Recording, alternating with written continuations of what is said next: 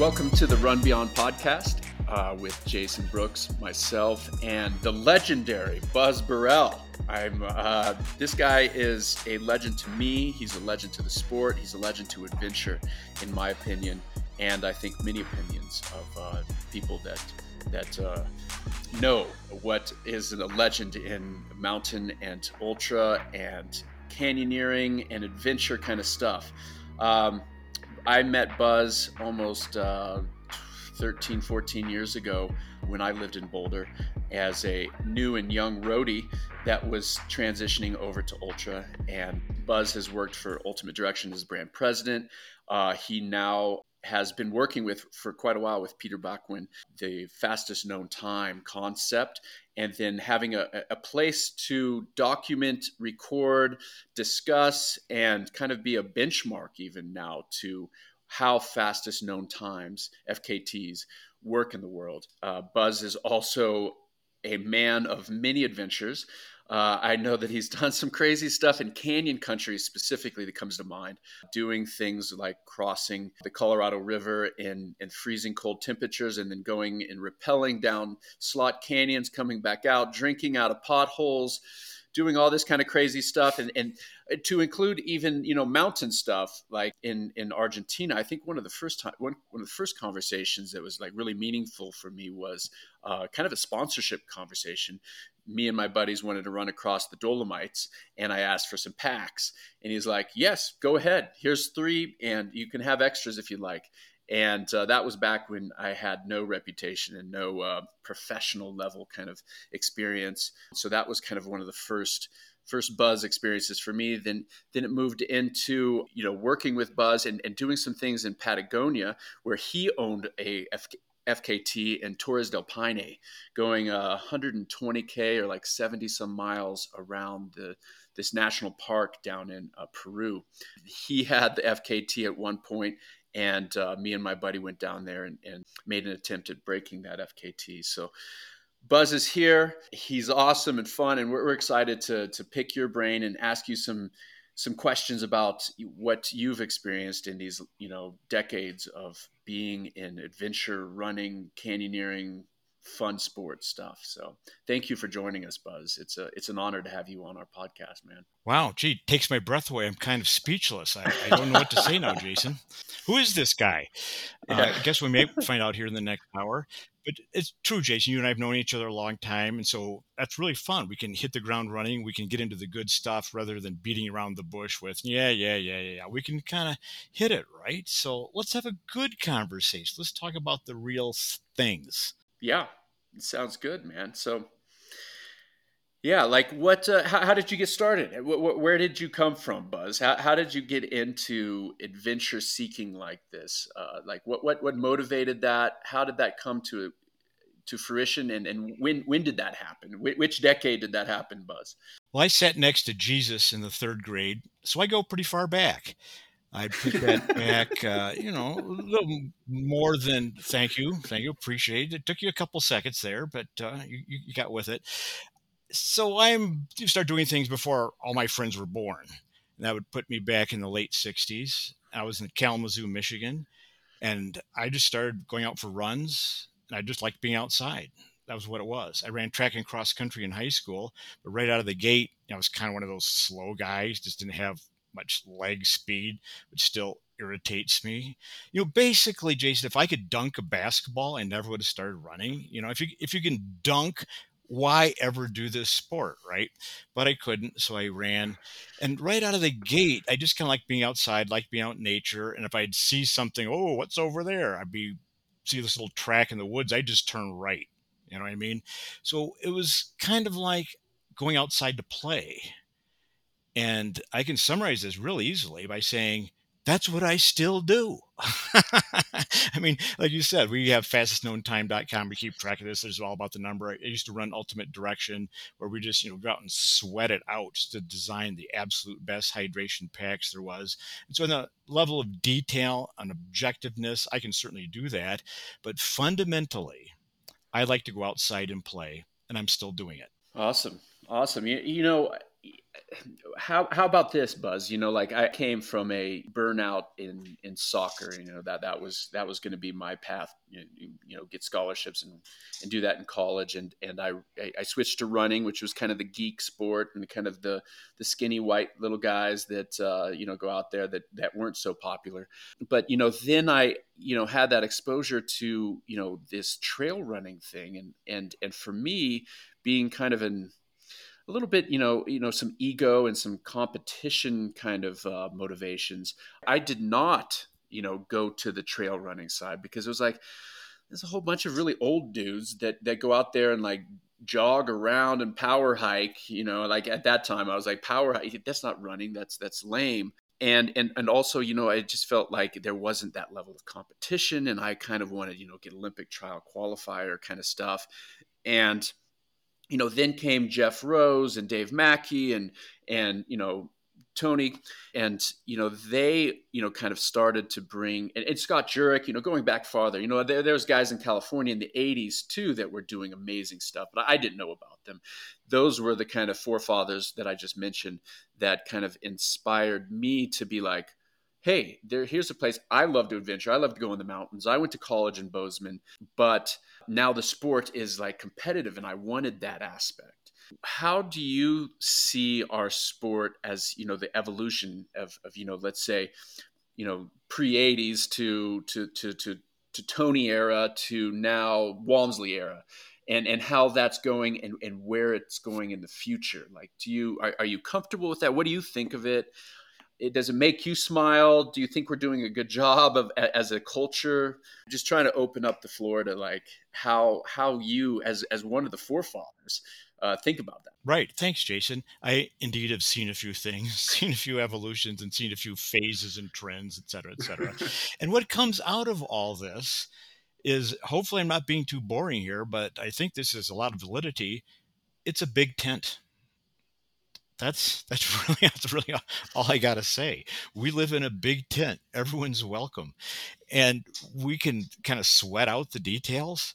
And at my perspective, and I appreciate you you know giving honoring me by asking for my perspective from looking at this for the past 50 years, over 50 years, literally. I mean, I did my first ultra before Scott Jurek was born, literally et cetera, et cetera. I was the first person to sponsor Anton Krupicka, et cetera, et cetera.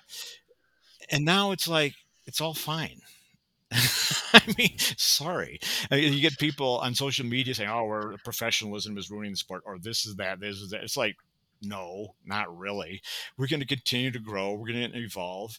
And here's the crux of the matter running is believing. That's it. That's all that's happening. And anyone can do that, right? And I think our current evolution yeah. now is that people who aren't skinny little white people are doing it. It's like, yeah, you don't have to be skinny and you don't have to be white. You don't have to be a man. And it's like, yeah, because all you have to do is believe. And that's what humans always do. It's human nature. So I kind of like to take it back to are we fulfilling our true human natures here, which is to believe in something and to move our body. And I am going to add a third thing here, a little editorial, and to be nice to each other and respect each other. And if you're doing that, it's all good. it's like, it's fine. and I think uh, I'll, I'll, keep going if you want. I'll, I'll, go through a little bit a few phases here, where it's I like what you your own personal introduction, you're looking around saying, "Oh man, it's a bunch of skinny white guys. They're kind of out there jogging, or hiking. I don't want to do that." I appreciate that because, of course, you were describing me, and you were a competitive yep. guy. You were a good runner. True. You didn't want to do that, so I, I think that's great that's terrific. And the sport did open up. And I think Scott Jurek was the first professional ultra runner who actually made a living. Other people got free shoes and so forth. But Scott is a milestone in the sport that should be recognized. Of course, no one is ever going to win states, Western States 100 seven times in a row. Ain't going to ever happen again. Probably, he's probably the best male ultra runner, U.S. ultra runner in history. I would say in my opinion, Scott Jurek is. Not the best U.S. ultra runner. That would go to Ann Trason, but the best male U.S. ultra runner. And so he opened the door. And after that, all sorts of people like Geoff Roes can come in, right? everyone else can come Mhm. in, they can get some money, they can support themselves. And you could say part two of that, I think Anton Krupicka, he's another milestone. Here's a guy, we used to make a joke. oh, there goes an Antwin. We'd call them Antwins Mhm. because you know they're wearing no shirt, they got long, uncombed brown hair, you know, maybe a couple of little minor pieces of jewelry. It's like, wow, was that someone to say, I just saw Tony? Is it no, actually you didn't see Tony. You saw an Antwin. So he, you know, he was a really good athlete, but he had style. And it's sorry, he has style. And Yeah. let's just say it. He has charisma. Let's just say it. And so he was a big influencer by being a totally authentic person. I should say this. He wasn't a scammer. He wasn't trying to create an image. He he's a very authentic person. People related to that. And so that was kind of part two, right? He he opened the door for this to be, hey, this is kind of fun. This is kind of cool. You know, you're not just the dork, you know, out there jogging endlessly miles complaining about their blisters. And then you could say a part, th- and also Tony told me once that after that famous Western States battle with Geoff Roes, that was uh, immortalized in the movie Unbreakable, he said, "Yeah, I realized you can race hundred miles." It's like that. That see, that, an insightful thing to say because up to that point, no one was really racing them. You were time trialing them. You know, it's like do your own race. Whoever gets their first wins. But that was an actual race. And so it, it opened the door to a name that you just uh, mentioned, Jim Walmsley, who's just faster than anybody. I mean, he's just, you know, he's, he's certainly the best uh, ultra runner, male or female, in the United States for the past, I, I don't know, four or five years. He's got great speed. He trains Mhm. hard. He can do the distance. He's not terrific technically, but you don't have to be terrific technically in this country. And so now you've got really fast guys. I mean, look at what Jim did at the U.S. Olympic trials a year ago. You know, he, he beat Bernard Lagat Mhm. at the Olympic trials. So, you know, it, it kind of bumped up to this other level and people are getting paid another level entirely. There's sponsorship money and things like that. And so I guess those are the three names that come to my mind out of the US. And I'll give it a pause here in a second. But the fourth name you have to mention, not out of the US, is Kilian Jornet. And Kilian is the best mountain Mhm. ultra trail runner of the generation, male, female, this year, last year, next year, probably. And uh, he put it on the world map, right? I mean, what the Washington Post, the London Times is going to report what Kilian's up to, and they should, because he's that good of an Mhm. athlete, right? So if, if you're in high school and you kind of want to say, all right, I want to be somebody, or you're in college even, I want to be someone, you've heard of Kilian Jornet, and so you can aspire to that. You know, hopefully you're also aspiring to be Eliud Kipchoge. You know, hopefully you're also aspiring to be, you know, Jenny Simpson and people like that. Uh, but Kilian sets this standard that a top athlete who really wants to make something of themselves can say, "Hey, I want to go do that." And I'm going to give it a pause here in a second, but I'm going to bring this all the way back around. And what everyone I just mentioned does is they maintain the egalitarian nature of this sport, right? Everybody has always done that. Scott Jurek, Western States 100. The guy is sitting there under the tent the year he beat Dave Mackey in a tough in a tough race. Dave finished second in, in one of the fastest times ever. There's Scott sitting under the tent with an IV drip in both arms. And when the last person crosses the finish line, Scott's out there greeting him, right? Mhm. That's another thing Scott Mhm. Jurek did. And Kilian, if you're not one of the top athletes, if you're just say, hey, what's up? What's cool? You look at those videos, wow, that's cool, right? So they all these people I mentioned, and of course Tony is the same way. He he's, he's picked up climbing. He picked up skimo. He's a really strong. uh, We actually were in a race together just uh, ten days ago, a gravel bike race, and so he is just demonstrating that you can live, learn, and love being in the outdoors. Kilian is demonstrating that this is something that everybody he is inspires everybody and so throughout these four evolutions that i just mentioned there is a commonality here which is maintaining the egalitarian nature of the sport. We have elite runners, mm-hmm. but we are definitely not an elitist sport. And with the, the social justice movement from Black Lives Matter to everything else that's taking place, that's doubling down on that. We got a ways to catch up. I think I'm really happy these movements have happened because we've been lacking in that regard. Uh, but it's always been the door hasn't been wide open, but the door has never been locked, if you see what I mean. And so the mm-hmm. egalitarian mm-hmm. nature is alive and well from everything I have ever seen. And I think that's a very good thing. Well said.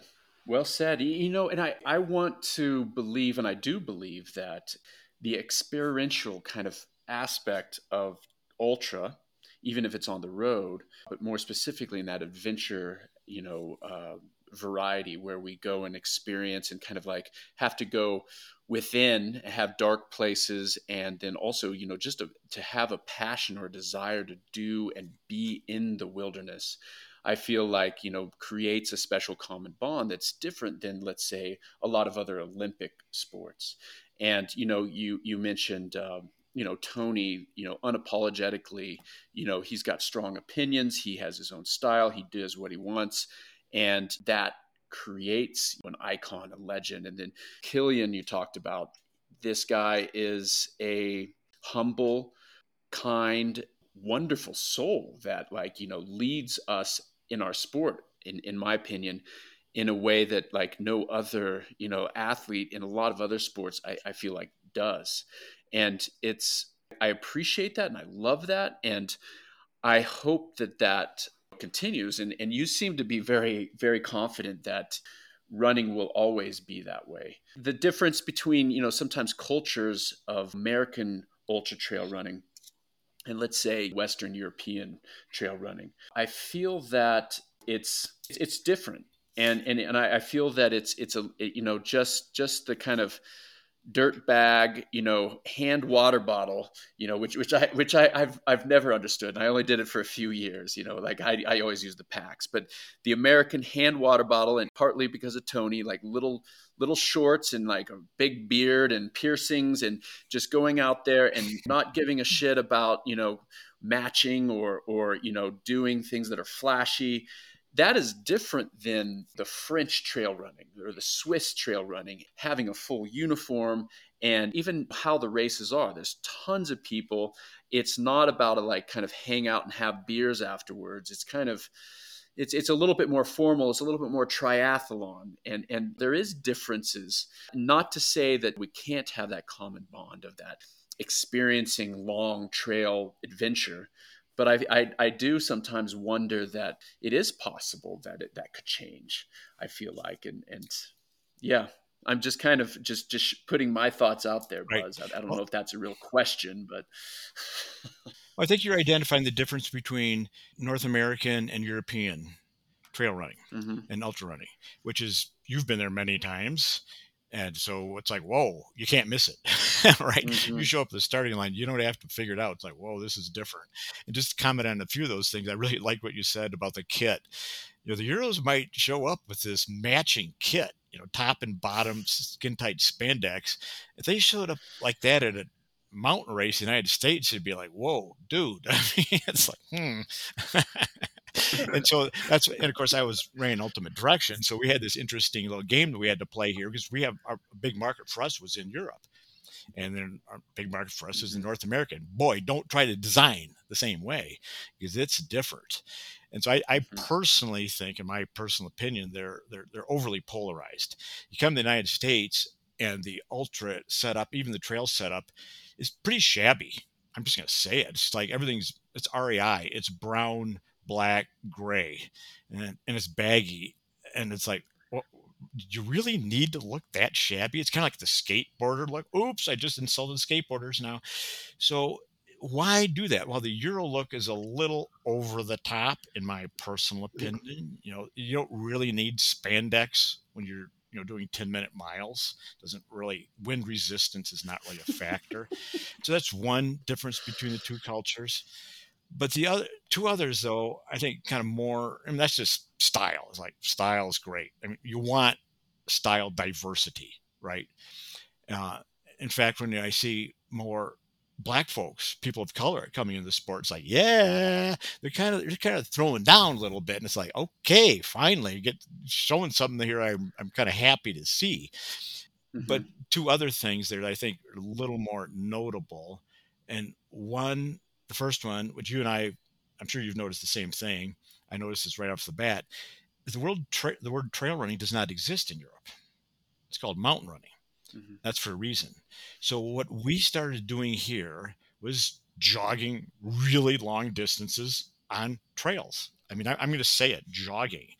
And until some of these mm-hmm. evolutions mm-hmm. that we described took place, people weren't moving very fast. they were going fairly slow. And instead, to push the envelope, they went longer. This is American thing. Here's mm-hmm. another mm-hmm. editorial comment. Uh, uh, uh, warning, which was Americans bigger is better. It's just somehow in our nature.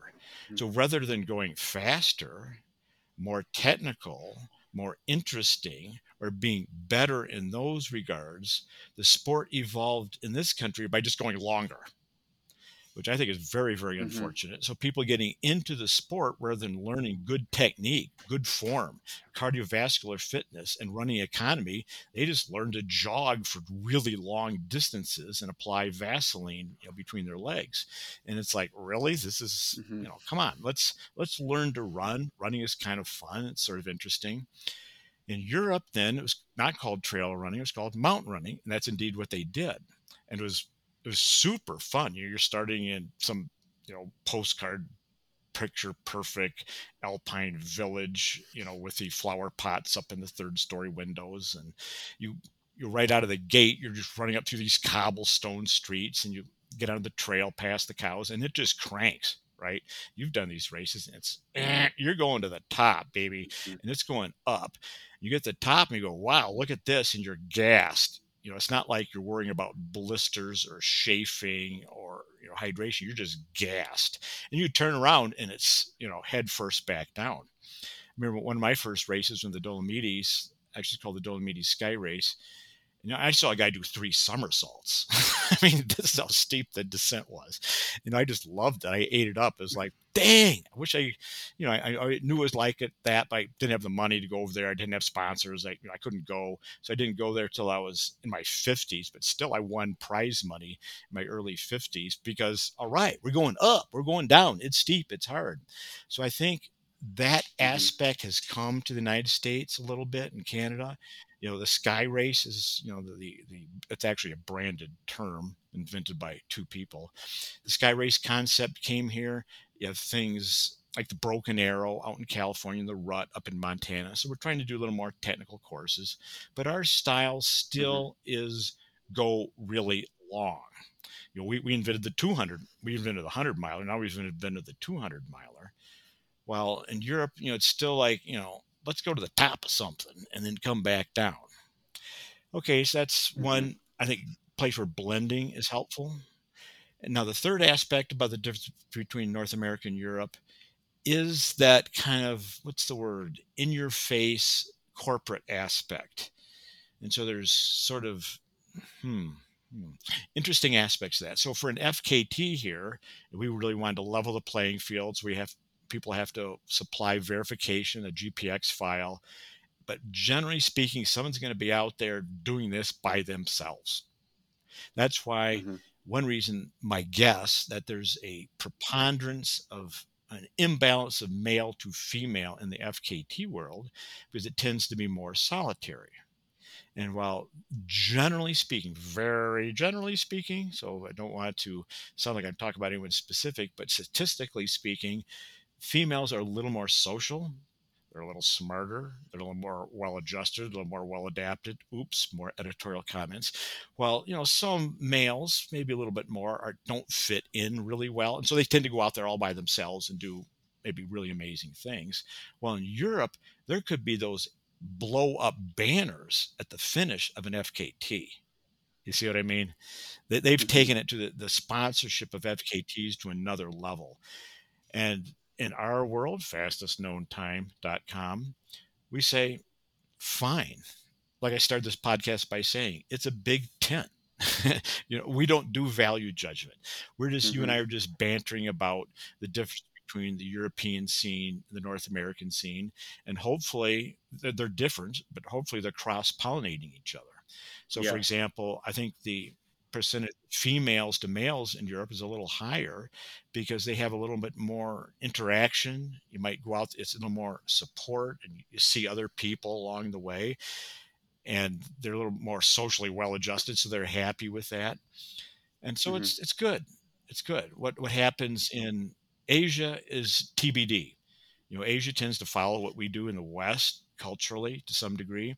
Technically, they're just way Mhm. beyond us, but socially and culturally, they tend to not socially, but culturally, tend to follow us. And of course, there's that giant disaster in China, just unbelievable, 2 weeks Mhm. ago, and so China shut Mhm. down their so-called extreme sports. So we won't know what's going to happen in China. Uh, it got shut down. Japan, I think they're still trying to sort it out. But we do see these differences between North America and Europe. Personally, I appreciate the differences. You can take your pick as to what you want to do. And in my opinion, it's all good. Yeah. Buzz, I've got I've got a question for you on this theme. So I I found a a couple of nice quotes from you on the internet, as all good podcasters do. They Google the people that they're hanging out with, and so you have one that is like really similar to what we're talking about here, and you say, "Fun rhymes with run." You you have a call here. Help put the word run back into trail running by supporting mountain running teams and by suggesting young people to learn to run before they learn to slog through ultras and by encouraging real trail racing. What does that mean to you today? Well, thank you, Jason. Appreciate that question. I did allude to that a minute ago. And again, I'm just speaking unofficially. This isn't the uh, the opinion in any way, shape, or form of fastest known time LLC. But my personal opinion is that that American desire to go bigger is ill placed in a lot of respects. You know, we make bigger cars, bad for the environment. You know, we make bigger houses, bad for the environment, et cetera, et cetera. So across the board, I think this is something we got to pay attention to.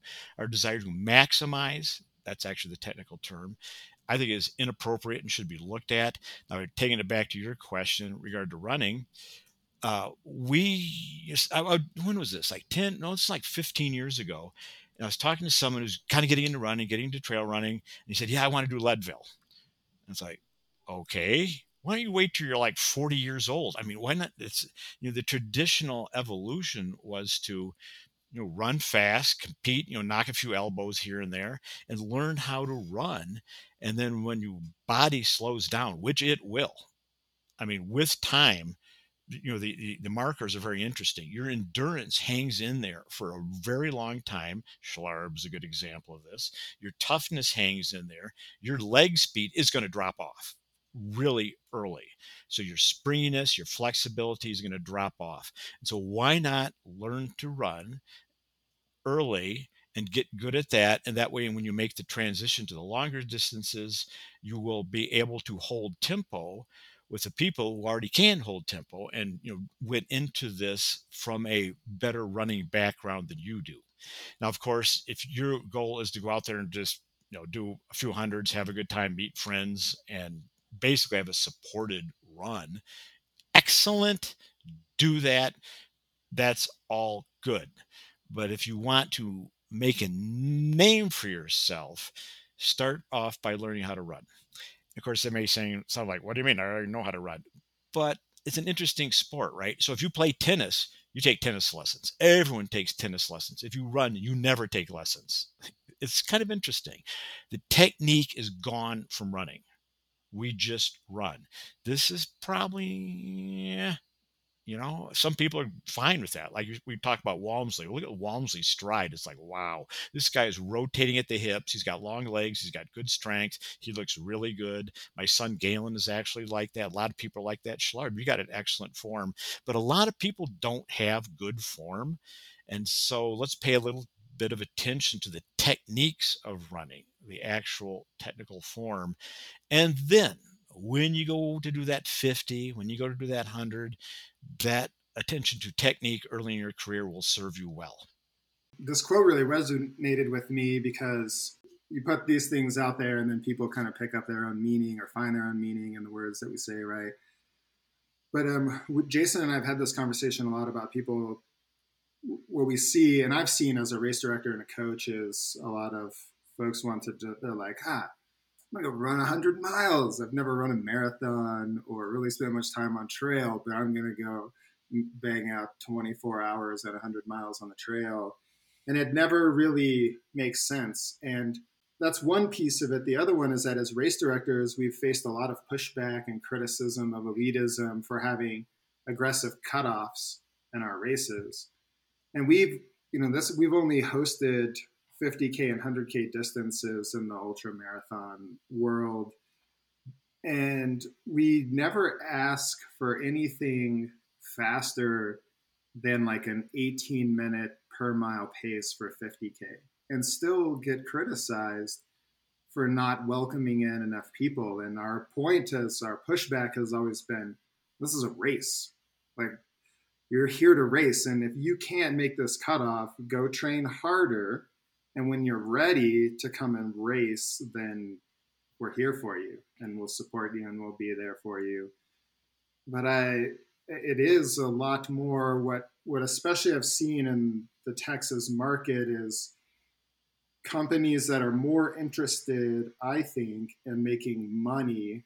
And they bring a lot of people into the sport, but a lot of them are just walking or, or, or doing something other than really running and racing and, and making it this competitive sport. And I feel like the industry seems almost bifurcated between a realm where there is competition and a realm where there's just a lot of uh, well, there's just no competition. It's kind of like a commercial thing that's going on um, that that's really stripped of that that element of like let's be competitive, let's get out here and race, let's work hard, let's create something like that.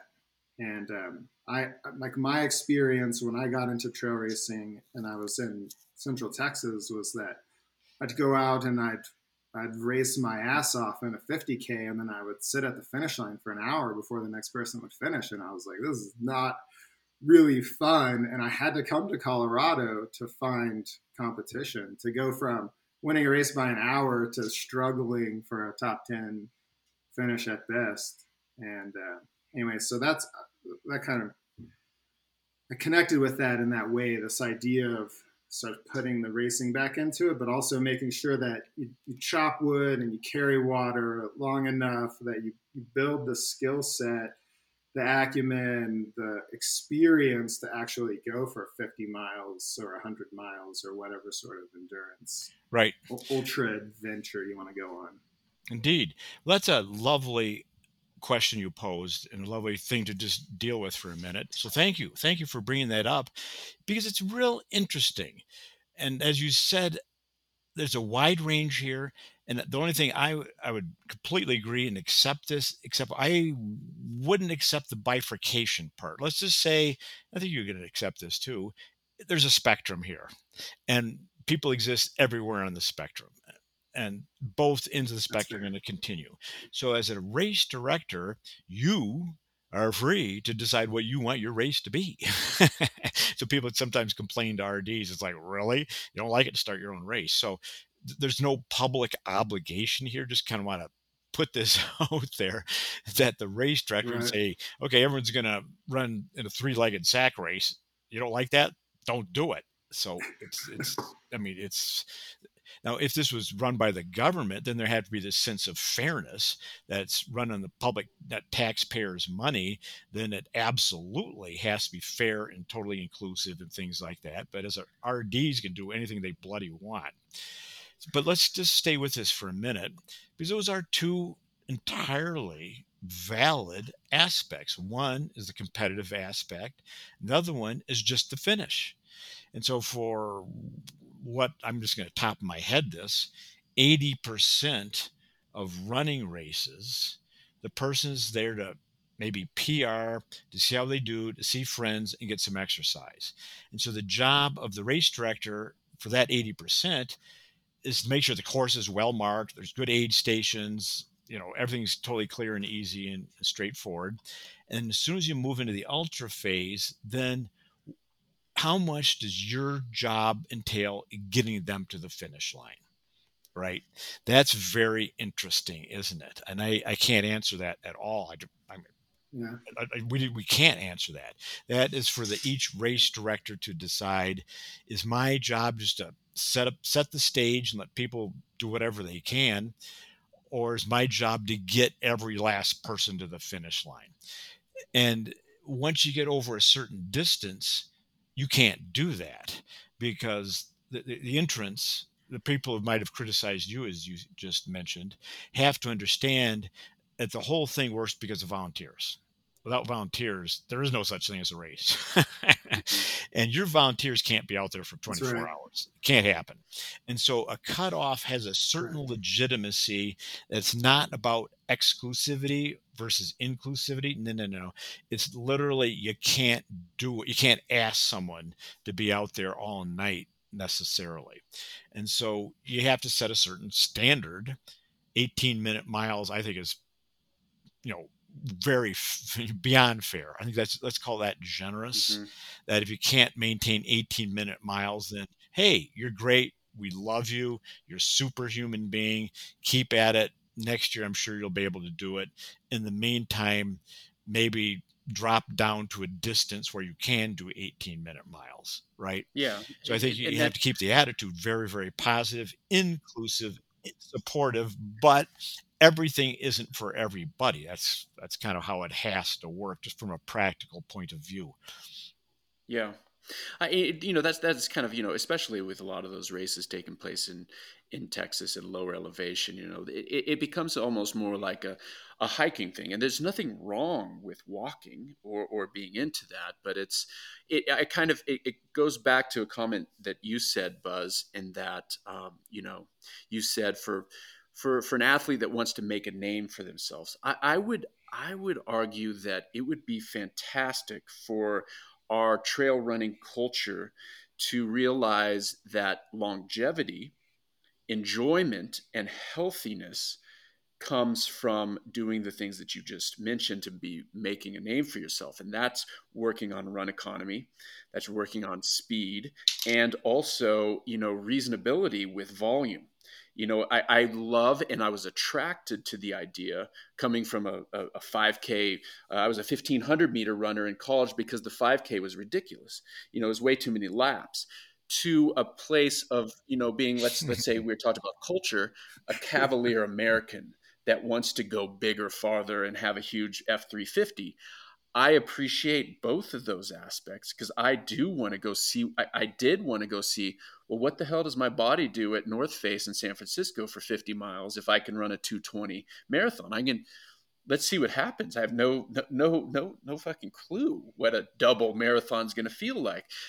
But you know, I kind of uh, cheated, let's say, and I, I came from a you know. Uh, a, a, a collegiate background of, of, of, of running, but I would hope that trail running, ultra marathon running, mountain running could have this perspective of if you want to do this and have fun, it's not just about going how you know long and far and just adding miles and and, and vert, you know, kind of partly because of Geoff Roes and, and Tony and Timmy, you know, kind of setting that bar of just go ahead and do as much as you can till you burn out to hey, there's a better way to do this. Uh, David Swap, uh, those kind of perspectives of having that reasonability, having that focus on run economy, and then you can enjoy and stay healthy and have a better thing. And, and, and then the reputation and, and of the sport can be much better instead of having people that get injured or burned out and, you know, do five 100s in, you know, a, a year, year and a half. You know, I, I think that that's, that's something that I hope that we can as a, you know bring into the tent of r- trail running buzz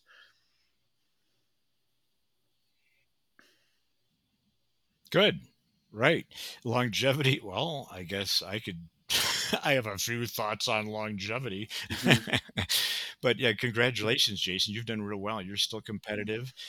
And what are you? You're like 26 or 27 years old now. You're an old guy, aren't you? Yeah, yeah.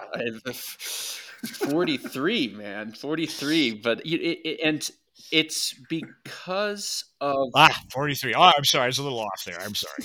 I know, I know. It, it's it's easy to to make that mistake, but uh, but you know, it, it, you know, I I I looked up to Tony.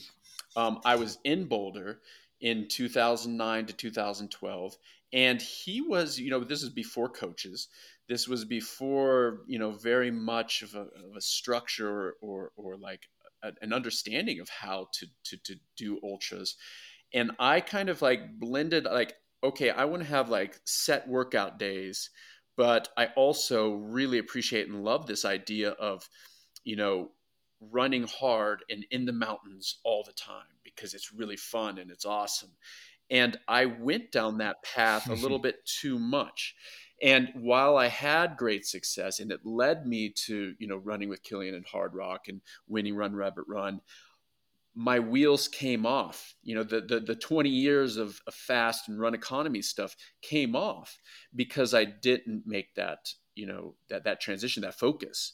And now, you know, part of the reason I have longevity is that back in 2016, I said, "Oh shit, this is this doesn't feel right." I can see what my you know what what my heroes of the past or have experienced already how can i fix this you know talking to you know clare gallagher and and, and, and hearing about this david thing of only six days a week which i've never done ever you know i've always run seven days a week you know two days um, you know, two or three or four days uh, of, of a week.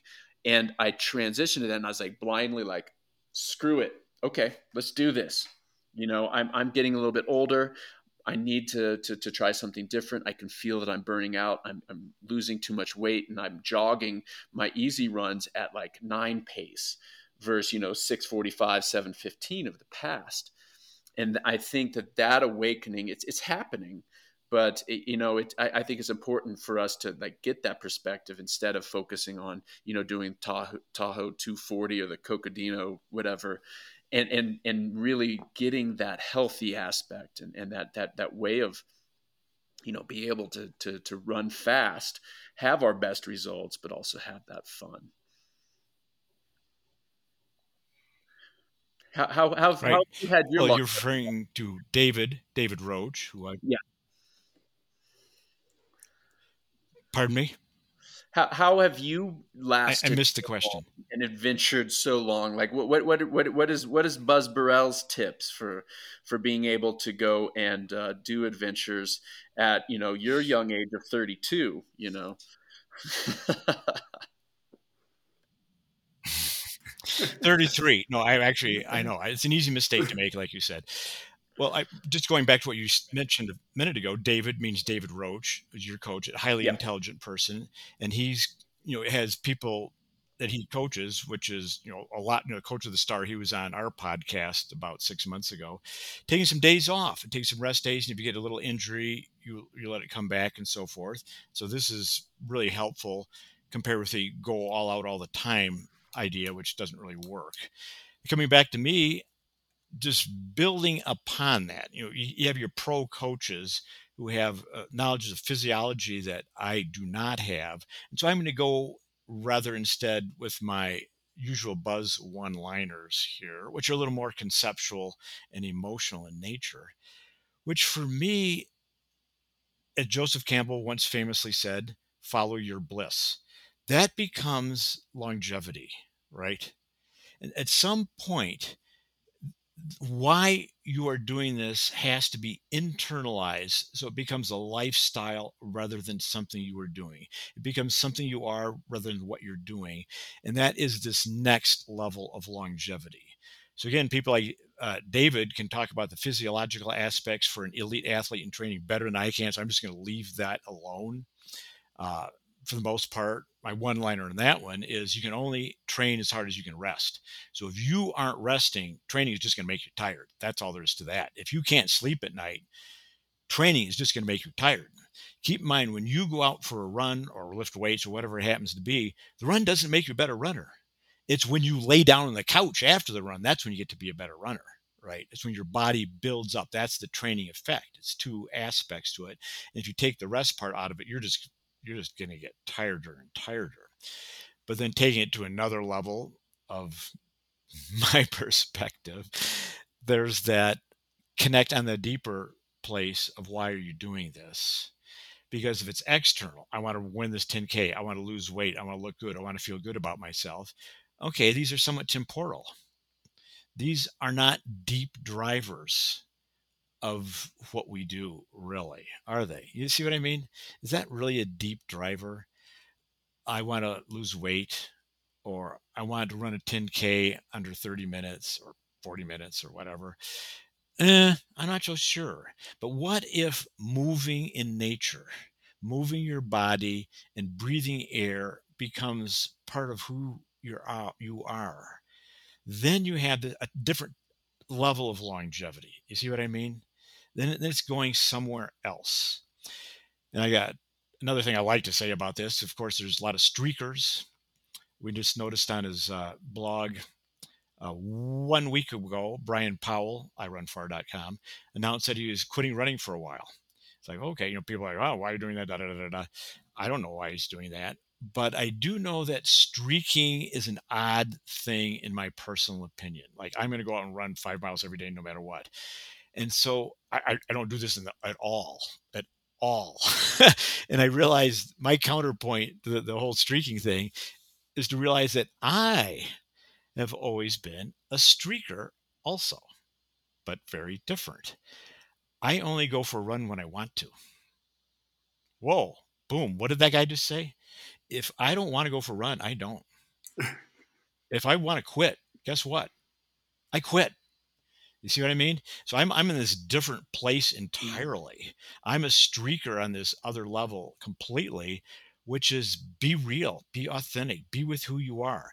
And if you can visit that dark side, that shadow side, that inner side of yourself that doesn't think you're good enough, that doesn't think you have self worth unless you do this thing, if you're willing to walk into your shadow self with your eyes wide open and experience that shadow self, then you come out with a type of longevity that's different right. it's coming from this solid foundation that isn't based on a training plan, that isn't based on a goal, it's just based on being alive and taking a breath.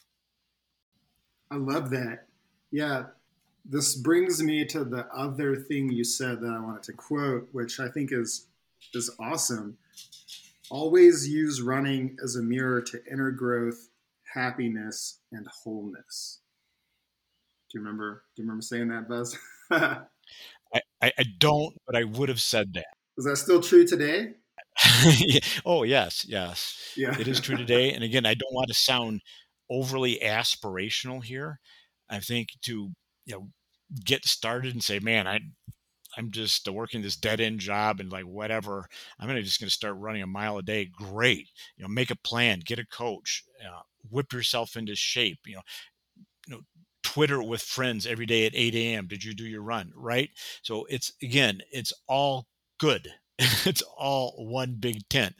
Whatever your motivation is, whatever your reason is, yes, I'm strongly supportive of. Again, it's a big tent. Everyone's welcome under it. But that quote does pertain to my personal, my individual way of looking at it, right? So I don't want to transpose my way of looking at it onto anybody else. But I personally have used that. Uh, and I've been willing to say, why am I doing this? What's up? And ask kind of some serious questions and be willing to hear serious answers to it. Um, and I have quit running many times because I couldn't figure out why I was doing it. And so I stopped, did something else. I had personal growth in other areas. And then it came back around. Here's another quote. Sorry about this. I'm full of these one liners. If you love something and you throw it away, it'll come right back to you. See, whatever you love, you can let go of it and it'll come back. Yeah. That's it's it kind of opens up a lot of different possibilities, doesn't it? And one of them is sort of relaxing a yeah. little bit because if you really love something, you, it'll be there. You can relax, just let go, loosen your grip. It'll still be there. And something that you don't love, you loosen your grip and it drifts away. It's like, bye. your load just got lightened. You see what I mean? So if you're carrying a load, yeah. it might be best to lighten that load. And it's something that you love, then it's not a load. And loosening your grip in either circumstances is not a bad plan. This seems like sage advice. Were you always this wise in, in your running and your, your purpose, connecting to that? Because we talk a lot about purpose and um, and and then the coaching world I was in before this project working on with Run Beyond, we talked a lot about purpose, and I always had a hard time. I couldn't, I could not pen a purpose for running, and I think that it's evolved over time. And I got caught in a period where I wasn't sure if running to chase victory and because I was good at it, it was the right thing to do, and and you know that eventually became a conversation of why not do something that you're really good at. That's part of what motivates you and gives you love for it. And um, and so I feel like I've I've been in and out of the shadows with it, right? Where I think I have an unhealthy relationship with running, or I have a healthy relationship with running, and then there are also times where I've seen for myself and for a lot of athletes I've been around where we just beat the shit out of ourselves to no end to the point where it's like it sucks to go out and run because you're injured all the time or you're just struggling to like stay healthy Your biochemical stress is out of whack, mental, emotional, you're burnt out on running. And we, we actually do have a tendency, I think, a lot in the sport to just go too hard all the time. And then, and then that becomes an unhealthy relationship. And so, and you're talking, you, you know, the, the picture you're painting for us, right, I think is, for, for me is one of looking back on a career of running and thinking, I just need to let go of my attachments to these things sometime and take a break. Do it when it feels right. Do it when it feels good. Do it when it's enjoyable and not worry too much about competition and and and, and how my identity is tied to running in a way that I think I have to be great all the time or people have to look up to me because I'm notching these accomplishments or winning races or setting records or something. And maybe I could, you know, I, I think you're inspiring me, Buzz, to set an example of, of like being more relaxed about it, as you say, um, and not necessarily like destroying yourself, ruining your opportunities, or, or, or undermining your relationship with running, and rather good for you enjoying it, right? Using it for that personal purpose, just for yourself, and figuring out like for you, what does it mean, and forget about everything else external good for you. That was wonderful. Wonderful, wonderful to hear that you are on an, uh, a self-reflective mm-hmm. path, and it, it's a path. It's not like a switching the lever, right? So I'm on the path. You're on the path. Probably most people listening to this podcast are on that similar path. And so I was really delighted to hear that you have this lovely bit of self-reflection, kind of wondering what's up. And I, my only main comment to that is the question itself is valid you don't need an answer. I mean, it was Goethe, I believe, who said that. When the question itself becomes your answer, that's when you've arrived. So it's it's okay and to have a question. Nowadays, particularly in this insanely politicalized world where you have to be on one side or the other, otherwise you're a bad person, and you're just you know, lobbing you know stones at each other. To have an open question and to say, "I'm not sure," that is a blessing. So I would just like to encourage you to feel comfortable asking questions and having self reflection and not needing to know an answer, not needing to be able to pick up a flag and run with it. Yeah, I, th- I think you're right. After the Marine Corps, I went to college and I had all these questions about conflict, war, world politics, how we ended up in Iraq, how I ended up in Iraq. and I was taking an international politics class. It was like the third class I'd taken with this political science professor at UT Austin, Pat McDonald. And one day he walks into class after I had probably spent too many hours in his office hours, and he says, Look, there are no questions, or sorry, there are no answers.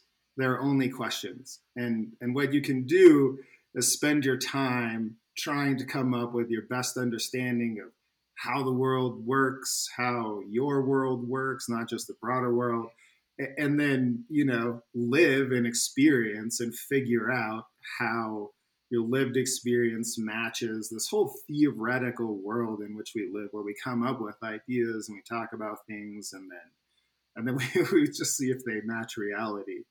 And uh, so I think I think that's right. Uh, there, the question is yeah. is the end, right? That's the journey. That's the experience.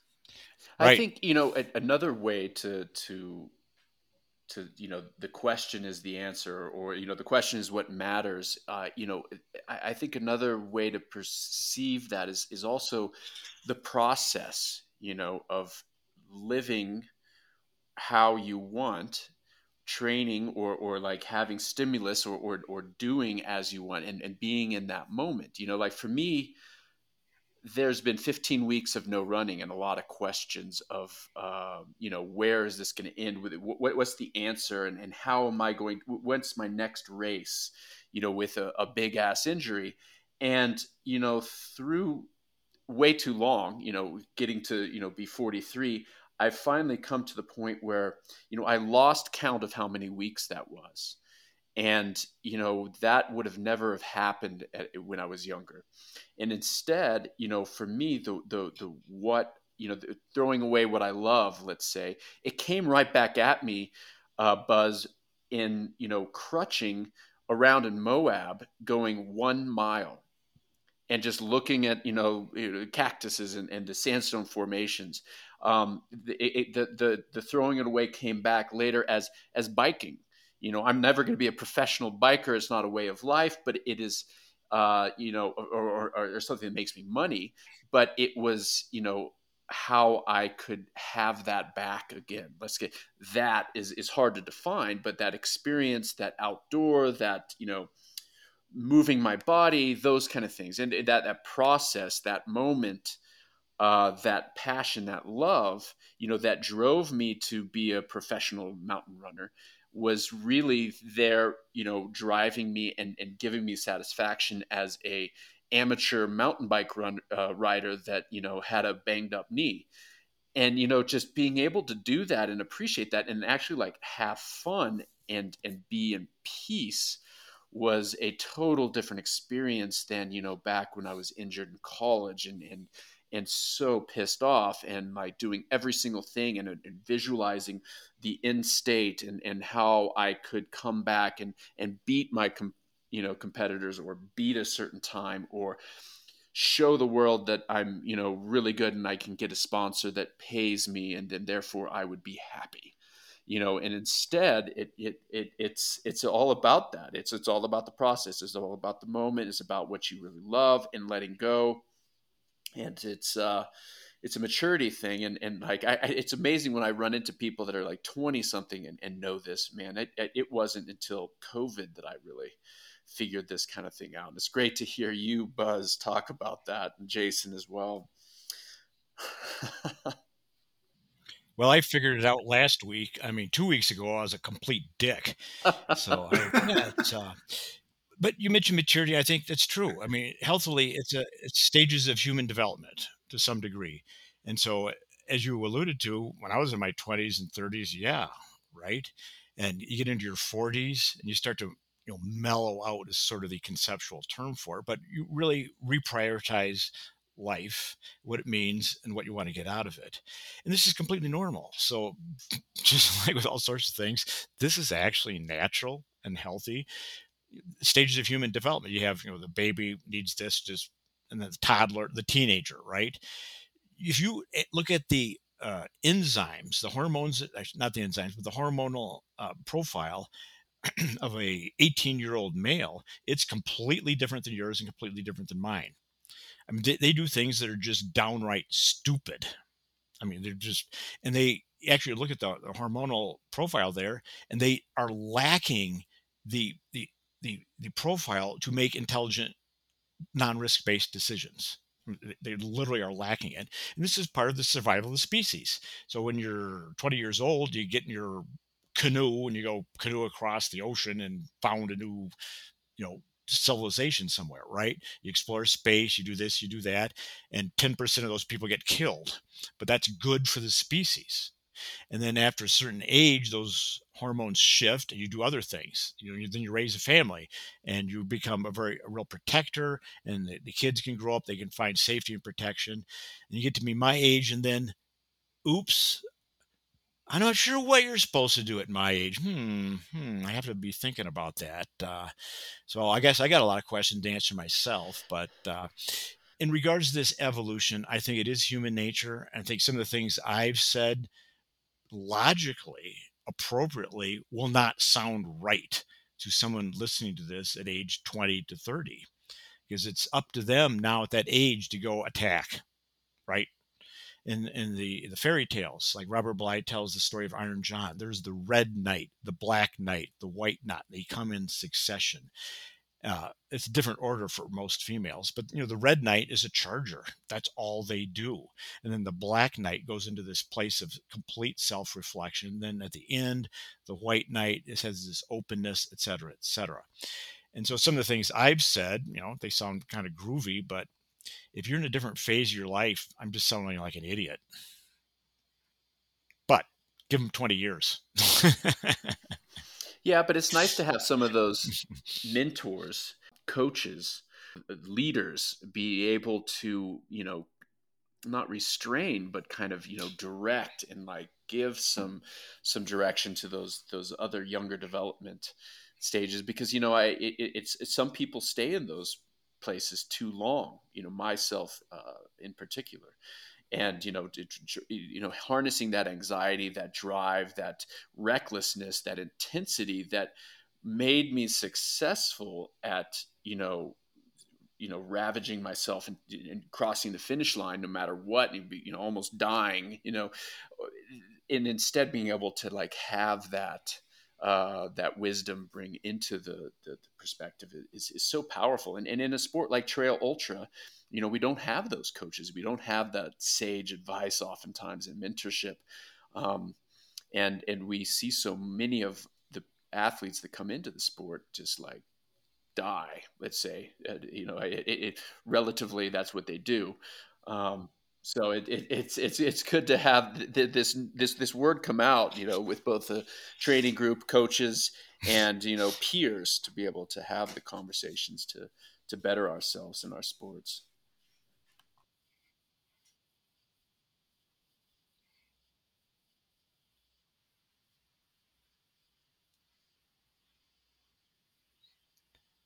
Right. Good.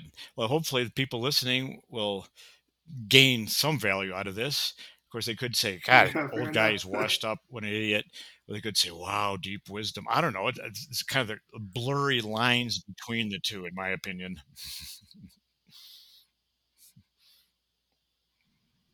well, Buzz, uh, I, my wife, and I are huge fans of the FKT movement, and it seems like the pandemic was a boon for FKTs kind of around the world. But I'm not sure because it also coincides with you all rebuilding fastestknowntime.com, really slick website. You rewrote the rules on FKTs in some ways. You launched a newsletter, a podcast. So there's also a lot more going on around it to highlight it, showcase it, and bring people's stories to the fore where is FKT going in the next five to 10 years? Ooh, well, I, am not sure if I could say exactly where it's going in the next five, ten years, but what you said is true. In that the pandemic did give it a big push, particularly on the competitive end of things. So if you were training for something, suddenly you couldn't do that thing anymore. So let's go for an FKT. You can do that. That all made perfect sense. And that's really at the, the top end there. But for other people, it actually didn't matter that much. You know, people are going out and doing creative things, things in their backyard. So just for the people who are, aren't aware, a fastest known time can be set almost, not almost anywhere, but many places.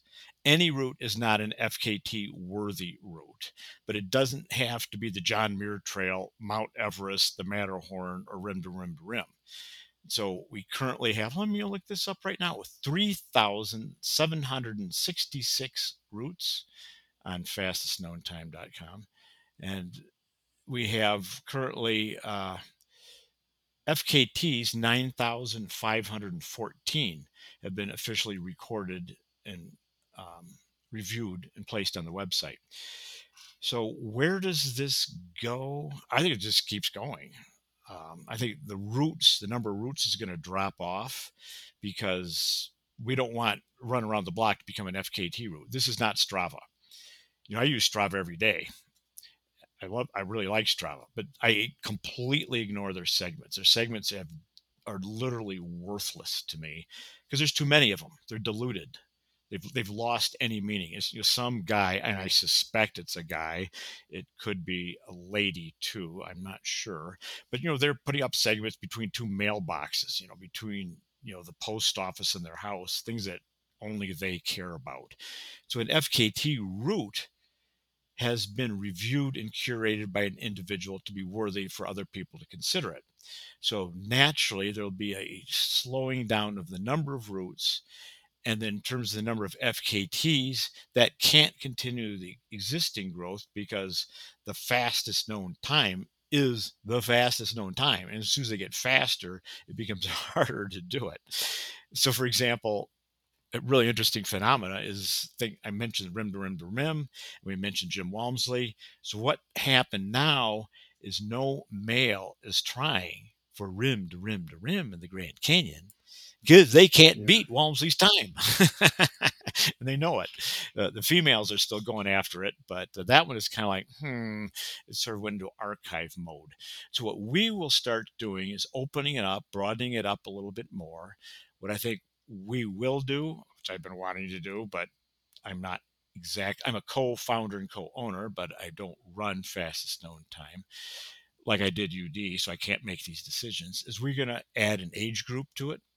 We'll start with one age group, which will make a lot of sense. Right now, it's just imagine a race where there's no age groups.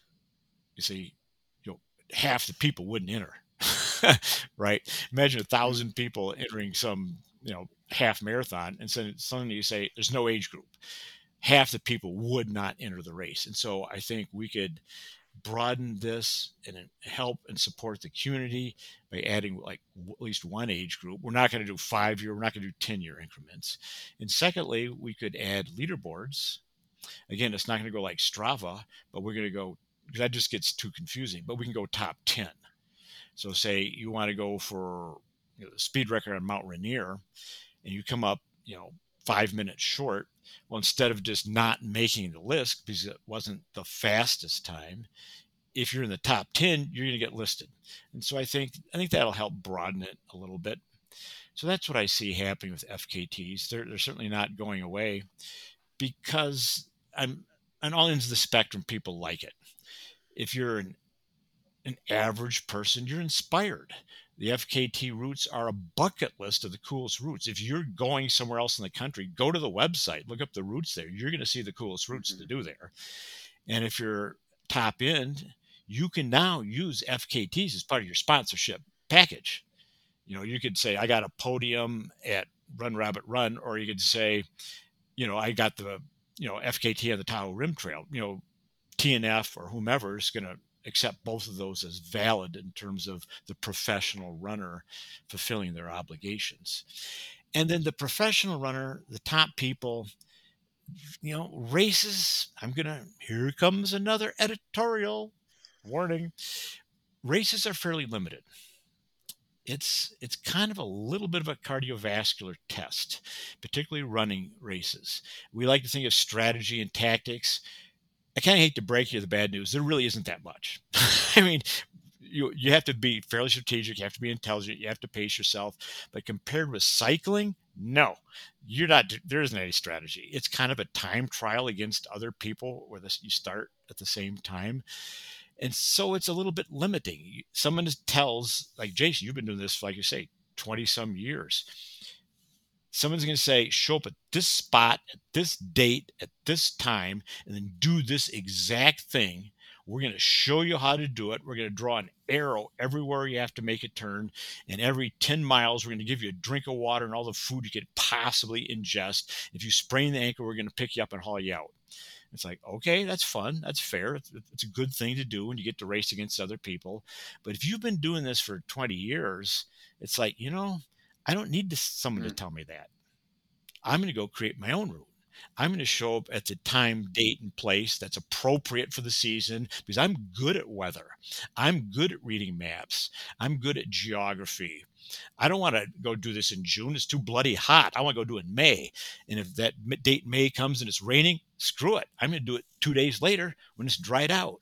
And if it's a really cool, really technical course, I might say, I'm going to watch the snow tell snow charts. I'm going to study the SNOTEL snow charts, which of course are bookmarks on my computer. I do this all the time and figure out when the snow conditions are optimal where I can, you know, go up the gully you know, on crampons and then go, you know, across the meadow without it and then refill water in the streams, but not get swept to my death in a raging stream, you know?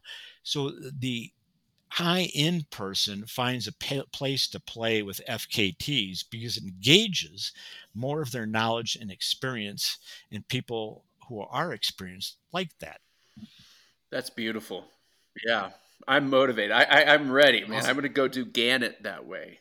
I, I think that that's one that uh, that that requires all of those things that you just mentioned. It's like you know, Wyoming, super high snow, rivers, crossing off trail. Yeah, that's oh, you got me. My juices going there, Buzz.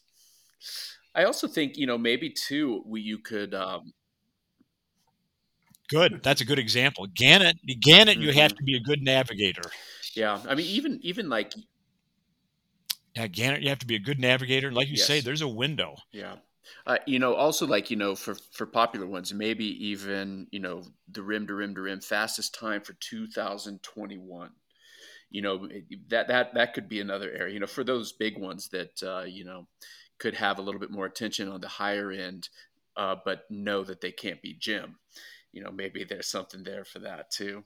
But i you know i, I want to say buzz i'm really happy that you know who is behind fkt.com you know is you know are, are reliable experienced good people that you know kind of uh, are, are leaders and, and able to do the right thing I, I feel like with this part of our sport. And so i wanted to thank you for that because who who who knows where it could have fallen? They could have had like two or three competing kind of you know entities and some you know somebody that's maybe not as mature or doing it for the right reasons or have the perspective of how to proceed with this. And you know it could, damage the sport or or the the, the concept or, or or the activities so thank you for that buzz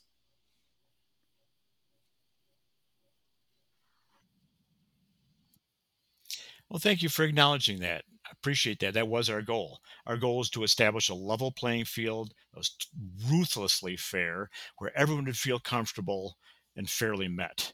And like you said, a marketing company could have picked it up. They could have taken it in this whole different direction. But instead, Peter Bakwin, Jeff Schuler, and I picked it up. And Peter is basically a Buddhist monk.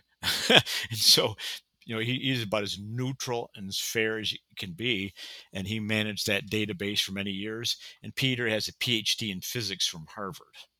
So he's extremely well qualified to make sure everyone is playing on a level playing field.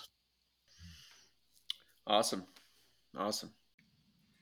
I have a just like one funny story kind of question for you, Buzz. Legend has it another area of running where you you are a forefather, a legend, is the running vest.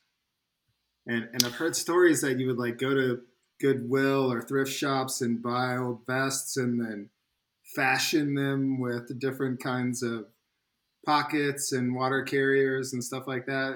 Is this true? Is this like where Ultimate Direction running vests came from, maybe, or or is it all made up and part of sort of the mythic legend of the character? Right. Running vests are of course, they're ubiquitous, and people get into the sport now don't realize that they did not used to be ubiquitous. We used to carry packs on our back. They were called packs. They had all kinds of straps and buckles to keep them from jostling and bouncing around, which they did anyway. And so I coined the term running vest because it was a fit. At Ultimate Direction, we came out with three sizes. There's actually now four. So it was fitted. You had to get the proper size and no bounce is the crux, right? It's like your shoe. If you're flopping around in your shoe, it's bad. And so if you're flopping around with a pack on your back, it's bad. So the vest is really the way to go, in my opinion. In terms of the origin, not quite goodwill. I actually did take an early Ultimate Direction vest. And Ultimate Direction, by the way, is the originator of hydration products. It's two years before uh, CamelBak.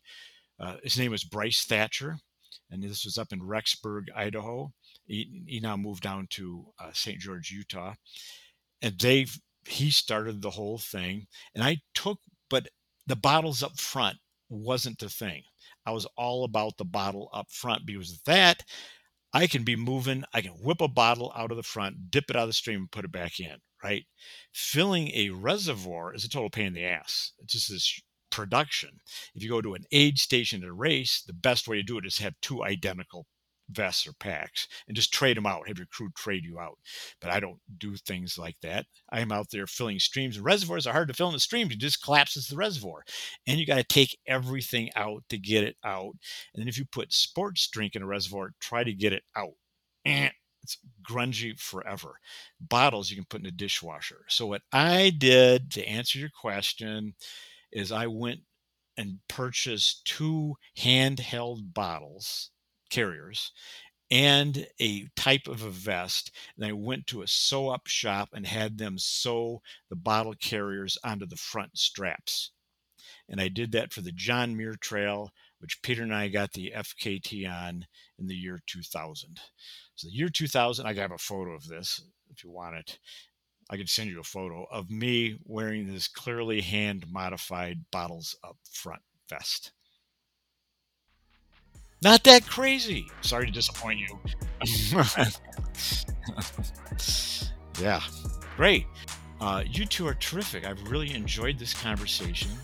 Questions are such a good thing. So thank you thank you both very, very much for contributing to community, a sense of community, by sharing this conversation with other people. Thank you, Buzz. Cheers, man. Thank you, Buzz.